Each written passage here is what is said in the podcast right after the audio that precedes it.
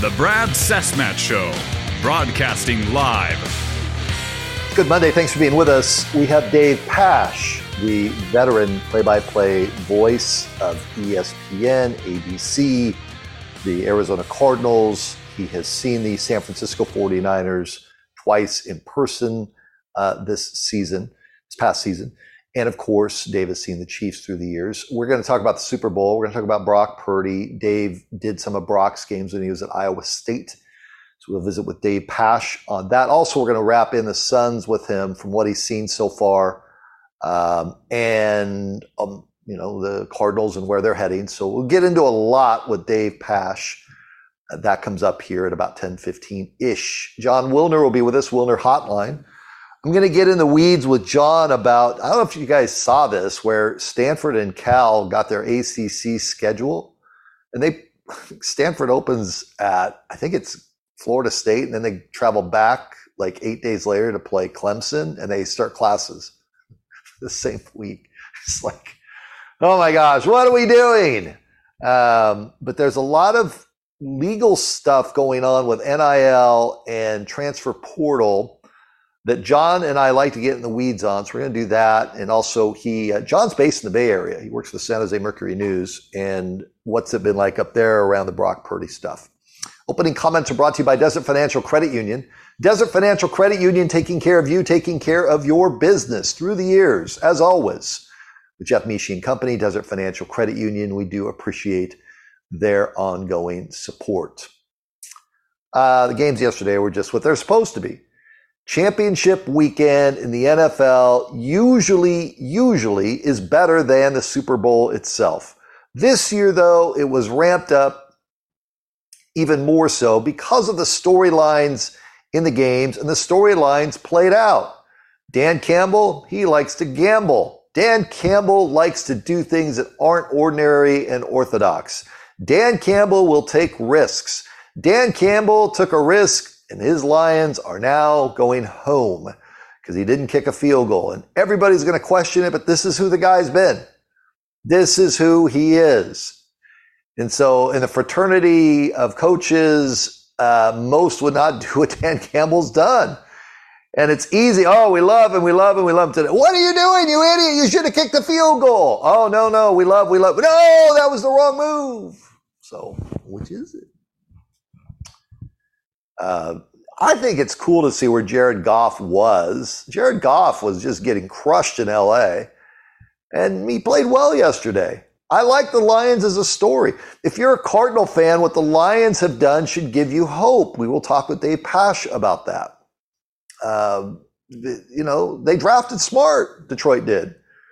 They got a culture change. They're doing all the right things. They make it all the way to the NFC championship game. And they come up short.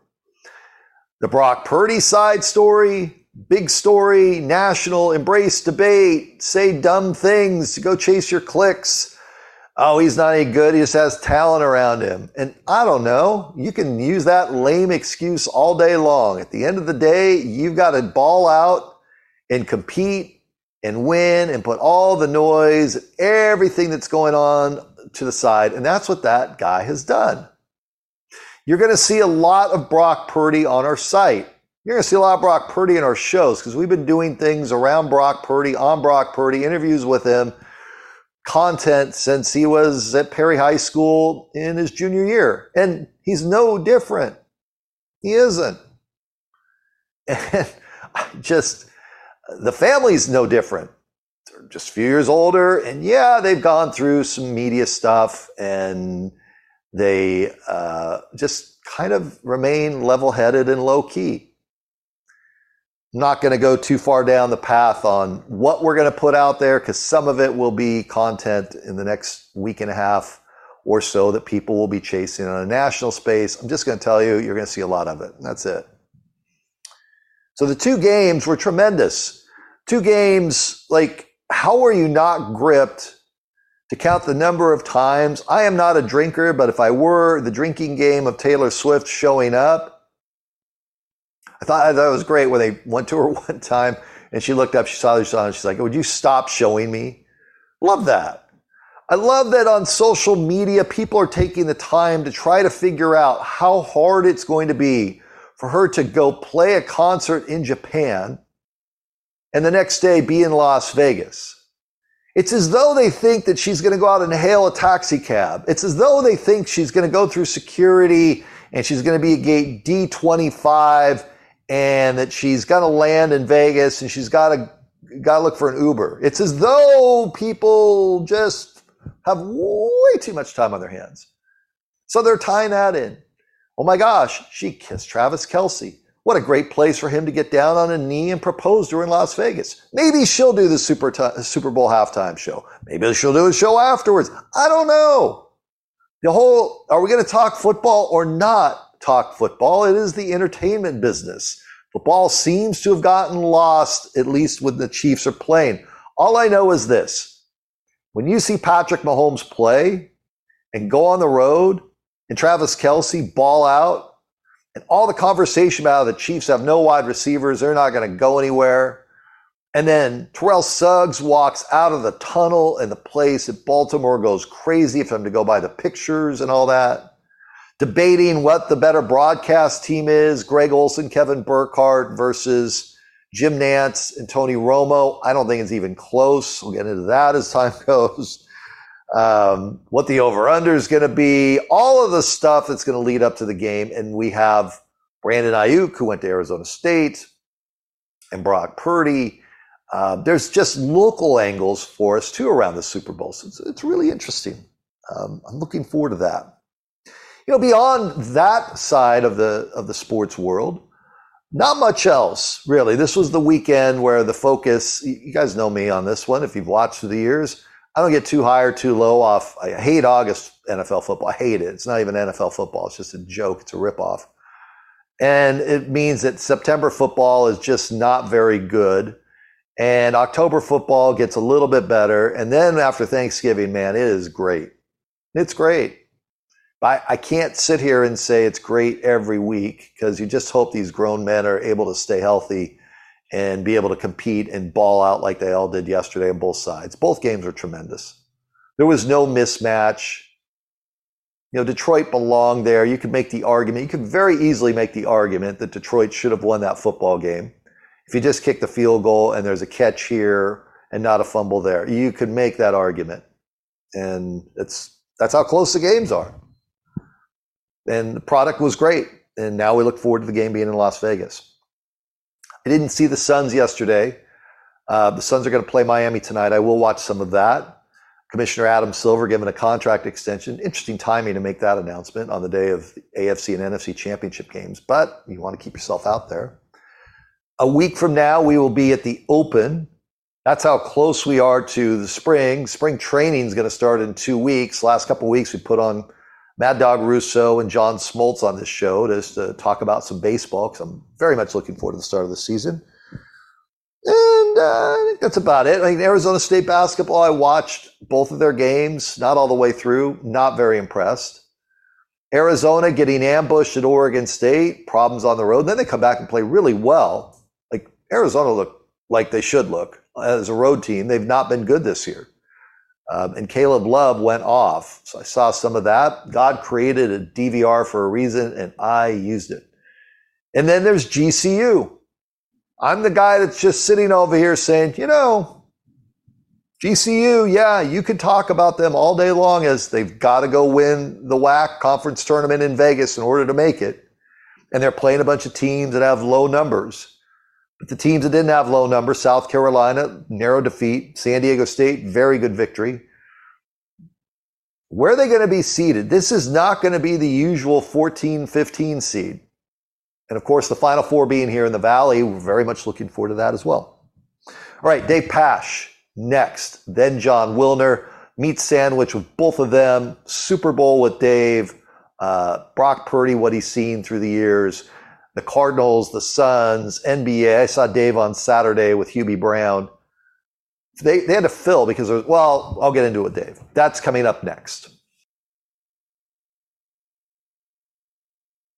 All right, as promised, I wanted to chop it up with Dave Pasch, voice of the Cardinals, ESPN. You see him do college football with ABC. He's all over the place. I watched him with Hubie Brown um, do a masterful job of filling on Saturday because there was a clock that wasn't working. And I knew that you were going to come on, and I had the game on, and I'm thinking, Dave's at Madison Square Garden sitting next to Hubie Brown, who's 90 and still killing it. And you guys effortlessly just weaved and story told right through where a lot of guys would say, well, I can't believe the clock isn't fixed or whatever, this and that. And it was no big deal. Do you ever find yourself, Dave, just sitting and saying, that's Hubie Brown that God has blessed me to sit next to? Yeah, yeah, no doubt. Hubie is one of a kind, Brad. He's great. Uh, that I enjoy. Uh, you know, one of the things Hubie likes to do, which I like to do as well, is you know spend time together the night before dinner. And so, you know, I, for 18 years or whatever, I've done the NBA with ESPN. You know, I've done a bunch of games with Hubie over the years, and then you know been partnered with him on you know the playoffs and, and the ABC games for the last I guess five or six years. And it's such a joy to be around him. His stories are unreal. You know, for somebody that you think of all the players he coached, he he goes all the way back to coaching Kareem and Oscar together on the Milwaukee Bucks. So think about that and the stories he has through the years. Uh, and to your point, you know, when the light goes on at age 90, yeah. he still brings it. And it's amazing. He is a machine. Um, you know, I, we all hope just to be alive at that age. And not only is Hubie alive, but he's thriving in, in what he does. And he loves it. He loves the game. He still teaches the game. Yep. It was pretty cool, too we walked onto the court and Spike Lee comes over and makes a beeline for Hubie and they're talking for a good 10 minutes. And I didn't realize after talking, you know, I didn't know. I just assumed it was from when Hubie coached the Knicks. But actually, Spike Lee and Hubie go back almost 50 years. Hubie wow. was coaching the Atlanta Hawks and Spike Lee was in college.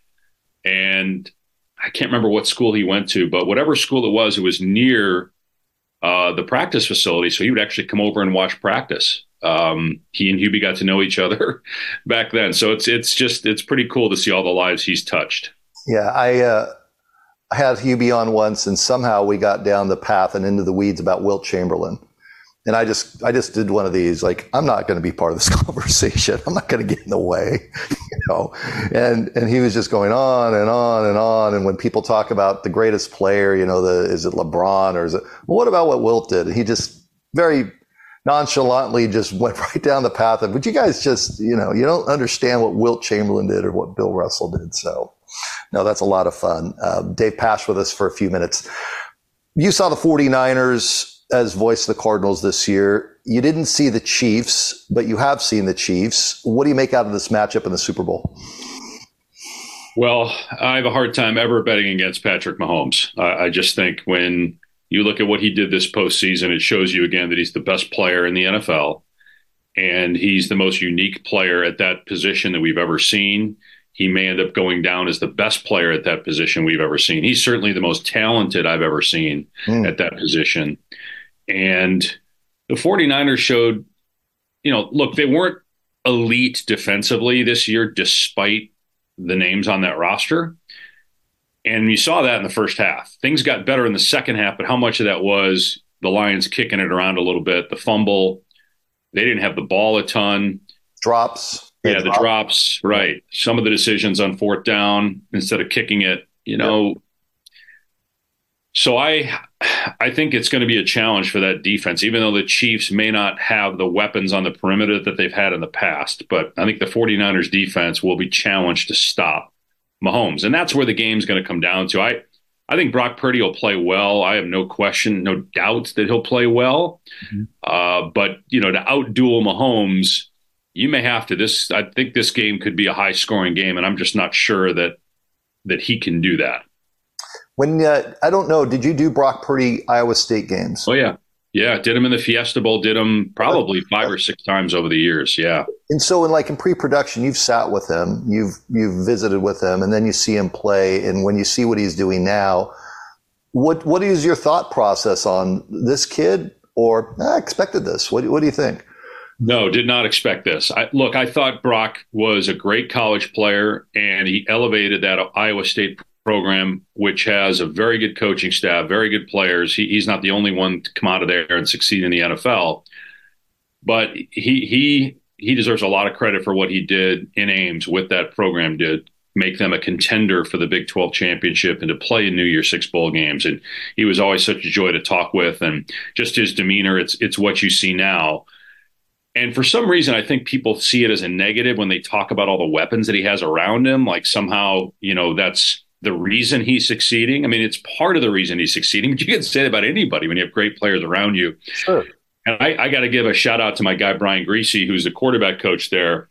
You know, I think Brian's done a great job with Brock. I think uh, Brian probably looks at Brock similar to the way Brian looked at himself. You know, he was a guy that helped elevate Michigan, won a national championship, played in the NFL for 11 years, but, you know, wasn't, uh, you know, he was the guy that they thought was going to replace Elway, you know, and, and he probably didn't like being called a game manager. And I think he sees a lot of himself in Brock. And so I think there's a connection there between those two guys. And, and it, has been great to see, obviously, with Brock's uh, background here in Arizona. Um, I am. I, I, think you'd be lying. Anybody would be lying if they told you they weren't surprised that he's having this much success. Yeah. No, I think it's the 14 months ago, I had Peter King on a few weeks back, and we were talking, and he said, "Yeah, just think about this. It was 367 days ago where he wasn't even on the field, and then they play the Dolphins, and it's against Tom Brady the following week, and you know it goes from there. So yeah, it is it is storybook stuff. Um, you know, and you mentioned Brian Griese. It sounds like his name is around New Orleans and some other places to be an OC. If if he leaves, then it's the will Brock continue to succeed and this storyline just seems to to continue to grow on and on and on. Dave, right, I think if go ahead, Brian go ahead. leaves, uh, no, I was just to say, I think if Brian leaves, I think with Kyle Shanahan there, I think Brock's still going to have success. I, uh, and I, I, think that's you know something Brian's got to think about. You know, he was in broadcasting for so long. I, I, don't think coaching was ever on his radar. I worked with him closely for four plus years and never heard him talk about that. And that was a while ago. And I think you know now with his kids, um, his kids are still in school, but they're getting older. You know, I think, you know, they move their family there to the Bay Area. Does he want to do that again? It's something I know he's got to think about. You know, he's got it good. Does he wait for another opportunity or does he jump at the first chance to be an OC? But I think even if he leaves, Brock's going to have success. What do you make out of the college game now, Dave? Because Saturdays, you're right there in the middle of it for many, many, many years. And the whole transfer portal, name, image, likeness, and it's the doom and gloom, conferences falling apart, conferences reemerge. And then you see things like Stanford and Cal having to travel to Clemson and Florida State back to back weeks when it's the opening week of classes at Stanford. And you're thinking, is this sustainable? I'm just curious from your view because you study it, you're right in the middle of it. Well, Brad, I think at some point it's it, it's going to change again. It's probably going to change again soon. So this is just temporary. My question is, where's it heading? Are we going to head, you know, end up with two conferences? Are we going to end up with three? Mm-hmm. I don't think it'll be more than three.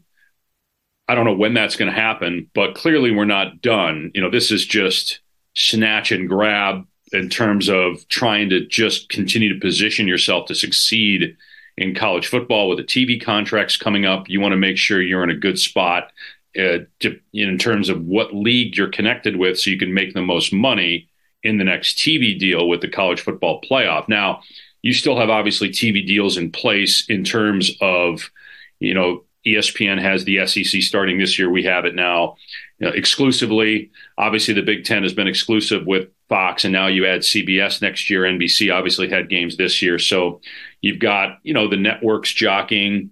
Um, you want to make sure that you're in one of those leagues where you're already automatically getting a nice payout, and then if you get into the college football playoff, which now each conference will have that automatic bid, you're going to get some of that money as well. So uh, where it ends up, I don't know. It's you know, is it good for the sport? No. Is NIL good for uh, college football when you combine it with the portal? I don't think so. But it's good for the player. That's okay. Mm-hmm. It's not a bad thing. Unfortunately, though, I think you see examples of it throughout college football where you know a player gets that kind of money and you know that's consumes them and you know do they still love the game after that is that what's on their mind trying to get the nil money and then the portal just the bouncing around you know, certainly for us trying to tell stories and humanize players, it's really hurt college basketball. Yeah. You know, think about Brad when you and I were, you know, young. We we remember guys stayed so long in college that you got a chance to kind of attach yourself uh, to those players, and you know, you look forward to watching them on TV because you felt like you had a connection there. You don't have that really anymore with college basketball, and now you're you're losing that with college football. So I think people will still watch. It's still a great sport, but there definitely is something missing because you just it's hard to keep up with now all the movement. I mean, I can't imagine you and Bill Walton sitting courtside at McKale not calling UCLA U of A in prime time, and instead you're calling Arizona against Texas Tech on a Saturday night, and it's just not going to resonate. It may with Kansas, sure, there's going to be those matchups, but I think it's just the history of it. Like you said, for you and I, um, growing up and seeing the sport, I, the Pac-12 just dissolving before our eyes at light speed is what is so stunning and jarring to me. And and you know, you hear about fan backlash. I agree with you. People are still going to watch. It's just going to be a completely different space to be in. And the days of well, we missed this matchup and that matchup, we're going to hear a lot of that early on. I think. Yeah, I, I think the uh, the sad thing is right. You lose, you know, people obviously are going to lose jobs at the Pac-12, which is sad. Yep. You know, knowing a lot of people there and and being you know connected to the conference through college basketball for the last 12 years. So that part of it is sad, and then yeah, just what you're losing in terms of matchups and his, history. Mm-hmm. And significance in rivalries that's gone. New rivalries will develop, I'm sure.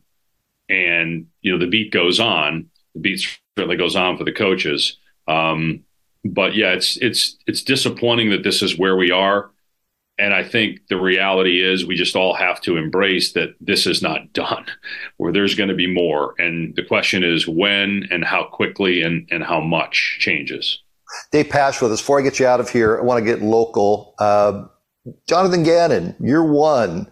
Where the team is heading, what do you think? What do you like? What concerns you? I think all the things you saw with, for example, the Detroit Lions are are things that you can hang your hat on with the Cardinals. And what I mean by that is, you know, the Lions had to lay a new foundation and build a culture, and they did that. And it took some time, but now you're seeing the fruit of that culture. And that was the goal of Monti Ossenfort and Jonathan Gannon, Michael Bidwill, Jeremy Walls, the new uh, CEO, who's basically come in and, you know, changing the culture on the business side. I mean, there's all that together. Mm-hmm. And that's why I mentioned the Lions because they did that as well. They brought in Chris Spielman to kind of unite the building and bring people together on both sides. And the Cardinals are trying to do that. And I think we saw some steps in that direction this year. You know, you talk to anybody, you know, I talk to coaches on other teams, people around the league, there is a respect level for what the Cardinals did this year. It may not show up, well, it didn't show up in terms of wins and losses, but there's something there. There's there's a foundation that's been laid in terms of how you do things. Hmm. And the type of people you identify as well as players that you identify. And we're going to see more of that. That's I'm really curious. I'm I'm encouraged and really curious to see what's next in terms of the draft and how that looks and the type of people that they continue to bring in you know, the assistant GM for the Cardinals, Dave Sears, he was in Detroit for a long time. That was a person that the Lions did not want to lose. And, you know, Monti had a relationship with Dave Sears, goes out and gets him to help, you know, establish how you want to go about drafting players. You've got obviously the Patriots background, the Titans background there with Monti. And then JG in terms of the people that he's been around. So I think if you're a Cardinal fan, you you like where this is going. You hope it results in, you know, being in playoff contention next year. And I think that's a reality. I, I think if Kyler Murray is healthy and you continue to build around him, you're going to see this team being relevant in December. Yeah, I'm right there with you because I think you just look at the draft that the Lions had, and people talk about how they hit on this pick and this pick and this pick and this pick. And the Cardinals hit on some picks this last year. The Cardinals did well in the offseason. I think they got the answer on Kyler. So you sit there with two first round picks, and who knows? I loved how Monti, you know, I grew up in the Bobby Beathard scheme in San Diego when I was with the Chargers. Trade back, trade back, trade back, get assets. When your roster is not good, just blow it up. And Bobby hit on a bunch. So I look at what he does, what Monti did all these years later and say, I love that. And, and so this offseason is really intriguing rather than last couple of off seasons have been nothing but chaos, Dave. Yeah. And I think how they identify, to your point on the draft, you know, they look at their number four pick. Do they end up saying, if this player's there, we are taking them? Um, if that player is gone, you know, here are here are options B and C. Mm-hmm. I, and I don't know. I don't know the answer to that. They will by the draft. They'll know. Okay, this is the guy we want. Um, or if they're like, you know, there's a couple guys here that we think are, we are can't miss. Um, and then they'll have the options of, you know, what else to do: trade down or stay put. Um, you know, you've got that late first round pick too that you can use. So uh, I think though you should feel confident. I do certainly in what what Monti did last year that that they're going to have a plan and they will have done their due diligence in terms of okay, how do we execute this to get the guys we want and to get the picks we want to. A last thought, and that is over on the Sun side. You've done the NBA, of course. Uh, you've seen them in person. What do you make out of that team? I think it's going to take more time for that big three to gel. I still think they have to figure out the bench. Um, obviously, when you get in the playoffs, you shorten your bench. The stars play more minutes. So, but I still think that's something that you know Frank Vogel's trying to figure out. You know, does he have a three and D guy off the bench? He's got some guys who can make threes. He's got some guys that can defend. You have guys that can do both uh, coming off your bench. Um, I wouldn't be surprised if they did something before the deadline uh, to address that. They tried to do it in the offseason. I'm not sure that they're done there. But, you know, anytime you have three players like that, Durant, Booker, and Beal, I still think it takes more time. We we did see a glimpse during that winning streak of what they can be, mm-hmm. but there still hasn't been enough time, really. And, you know, there's still time. You got, you know, half the season to go to kind of figure that out. Do you have to have a point guard, a true point guard, come playoff time? No, I don't think so. I mean, I think you know anybody. You got multiple guys handling the ball now, um, and, and, you know you need to have guys that can defend the other team's point guard if they have a point guard. But you know, think about you know how many teams have true point guards now in the NBA. Usually, have guys you know multiple ball handlers. Um, nobody, you know, you've got you know James Harden. Yeah, he's a true point guard, but you could watch James Harden and say, well, is he you know, the old school point guard is all about facilitating? No, clearly not. Even though he's always among the league leaders in assists, he's among the league leaders in shots taken and points. So I don't think you need a true point guard in the old sense that maybe we would look at that. As you sit here today, where would the Suns be in a power ranking from your view in the West? Or just in the NBA in general? Is it is it that defined? You know, is it Brad over on the East? You still look at Milwaukee, or you could just go through it. Where would yeah. the Suns be today, Dave? I mean, the East, it's Boston, and then I think you know, does Doc going to Milwaukee change things there with the Bucks? Uh, Cleveland's hot. What happens when Garland, Mobley come back? Are the Knicks for real? Have they turned a corner? Philly. It still feels like though Boston is the team to beat. In the West, I don't know. The Clippers now are right there. They're, I think, a game out in the loss column of first. And it took the Harden trade and, you know, Ty Lue, who's the MVP whisperer, to kind of get that group going. And then, you know, they've got a good bench. Um, you know, I, I, think the Suns still have a chance to get in, in the top four, or at least be looked at as a top four team. You know, Denver is there. Oklahoma City's playing great, but you know, in the playoffs, Oklahoma City, Minnesota are those teams that are ready to take that next step. I'm not, I'm not ready to say that.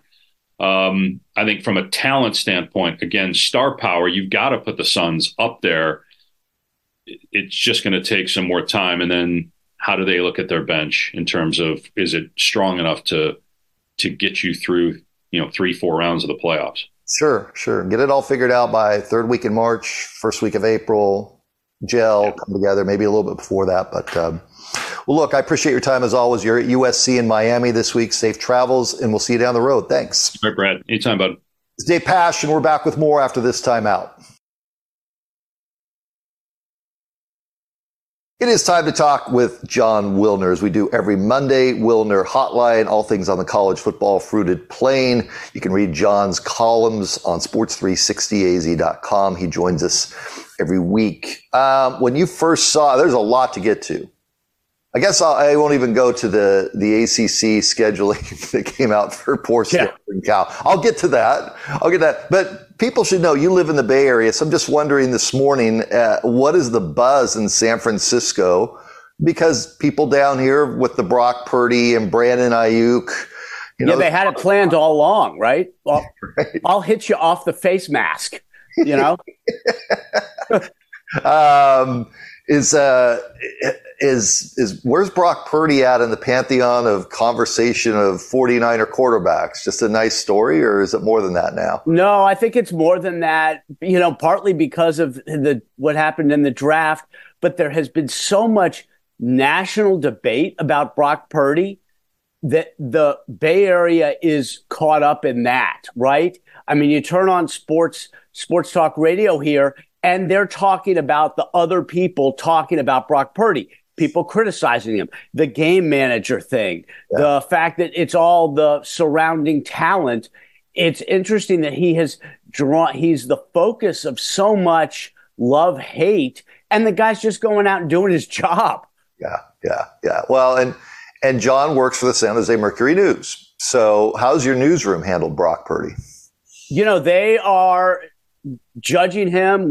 our view is let's just judge him on how he's doing, and he's winning, and he's making big plays. Yeah. And the last two, you know, both playoff games, the Niners were bad in the first half, uh, and yet he made plenty of plays in the fourth quarter with his arm and his legs, and. You know, a lot of people think he's got some a little bit of Joe Montana in him. Not not that he's nearly that good, but just you know, Montana didn't have a huge arm. Montana wasn't super mobile, and you know, just the the ability to process and throw the ball accurately, maximize what you've got. So there's a lot of a lot of comparisons there. I'm just wondering, Jon, in the Bay Area, because the love of the 49ers, people down here, there's not a love of the Arizona Cardinals. That, that's right. Just, there's a melting pot down here, and they haven't won. That's a fact. So I'm just wondering, like the embraceability of Brock, because us having known him through the years, even yeah. all the way back, and is he is embraced and loved up there because he is not someone who seeks attention. Not that Joe Montana right. or Steve Young ever did, but he just goes about his business in a very yeah. low key manner. Is, is that well received there? Oh yeah, it is. It absolutely is. And I, you know, the background, the draft thing just makes him more relatable, right?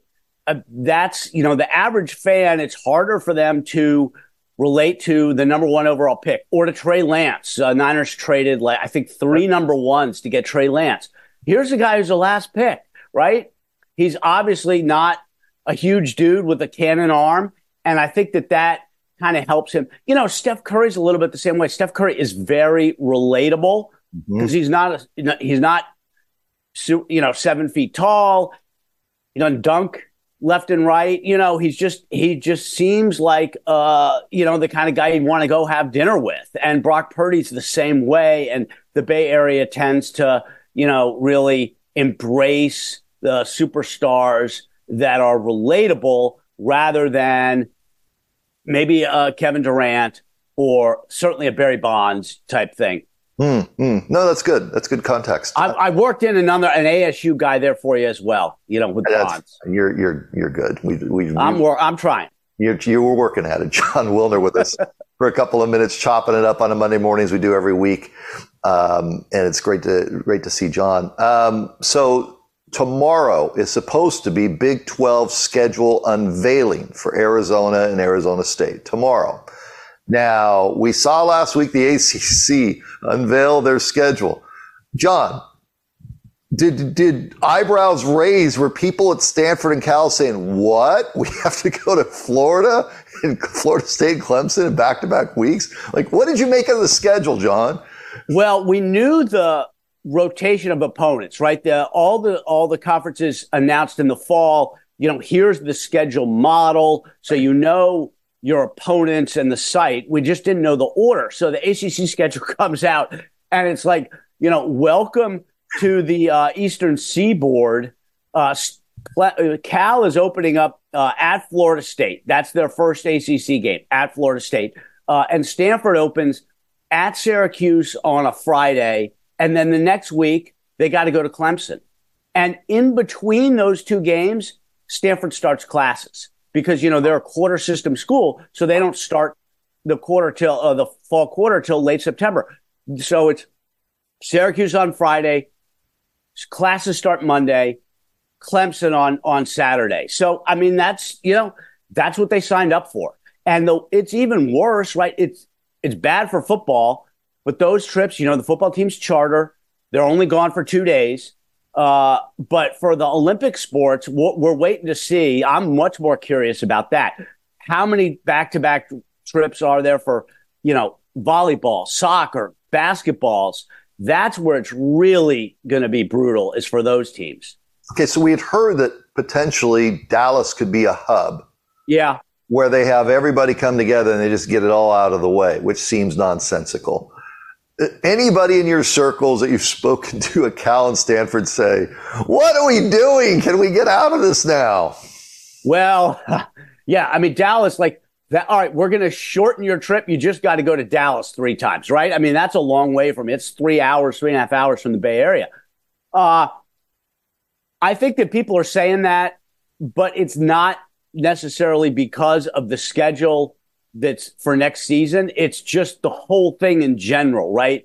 It's it's the scheduling, uh, it's the money situation because they're both going in. They're taking thirty percent of the same of the uh, TV money that the other schools are going to get, and it's the uh, fragile nature of the ACC, right? That the conference could implode in the next year or two, right? If Florida State is successful in its lawsuit and br- is able to break the grant of rights that is holding the ACC together, who knows? I mean, Florida State won't be the only one to leave.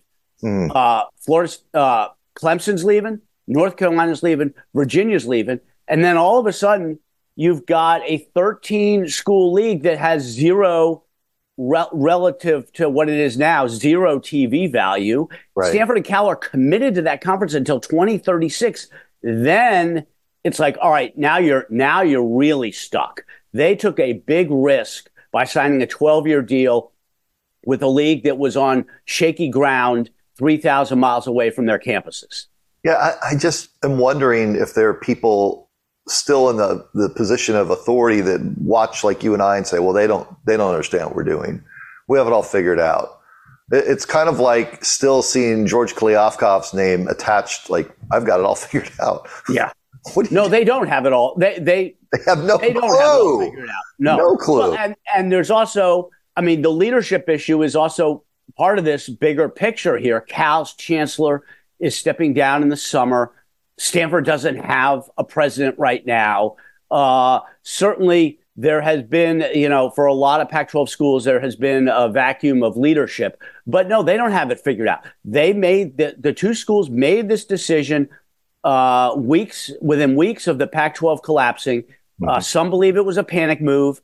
The, the, the root of the decision was that they wanted a place where their Olympic sports could compete for national championships at the highest level, right? And the ACC has good Olympic sports, right? So especially like soccer yeah. and and basketball, obviously. So that was, you know, finding a home for the Olympic sports was was uh, a primary uh, motivation for them to join the ACC. But I don't know that it was necessarily a smart move. You could make the case they should have stayed out west with Washington State and Oregon State the Pac 4, because Stanford has a name, a brand name nationally, the Pac 4 add a few schools. You got, you got a lot more weight behind that conference. We'll see what happens to the two Bay Area schools in the ACC. They are taking 30% of the money and they are locked in, and it's going to be fascinating. Wow.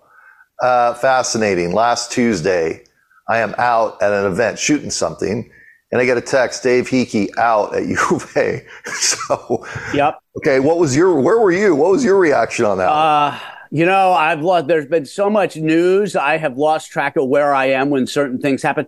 I was not expecting it, given that They had just hired right. a football coach.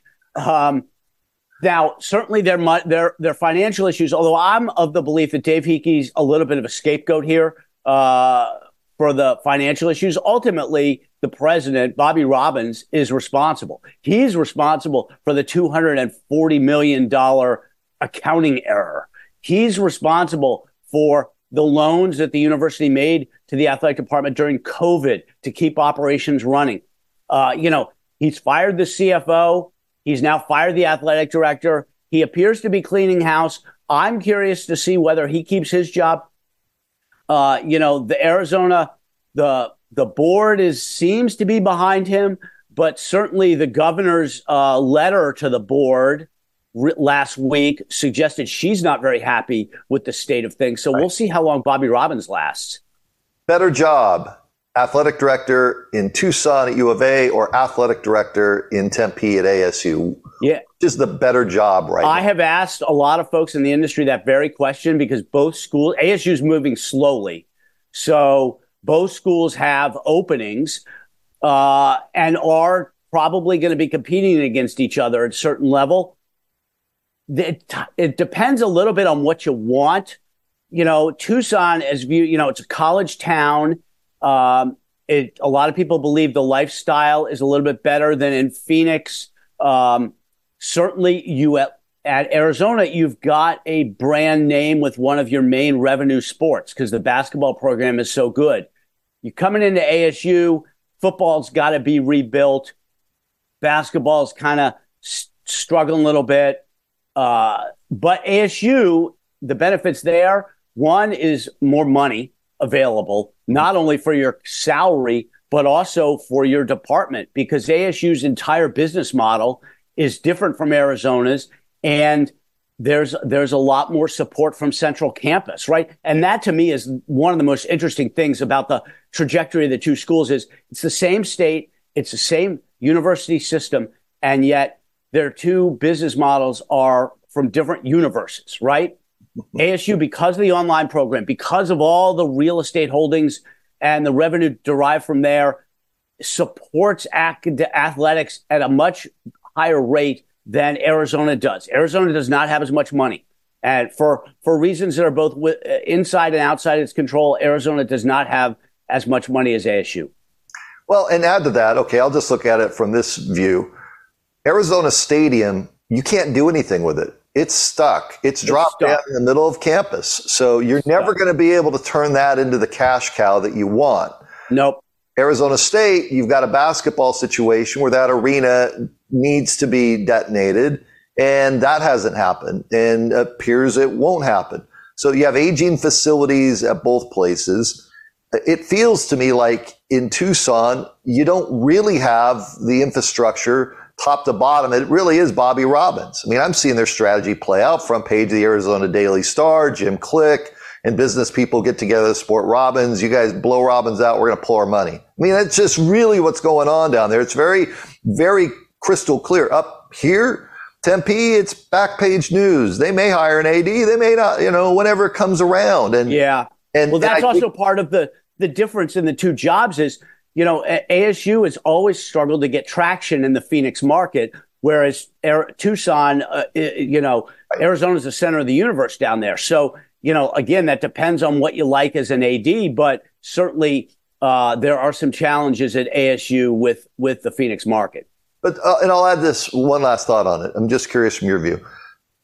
Getting an athletic director coming into the world of of what we have of portal and NIL, and that's going to give way to something else, and a new conference, and that's going to give way to something else.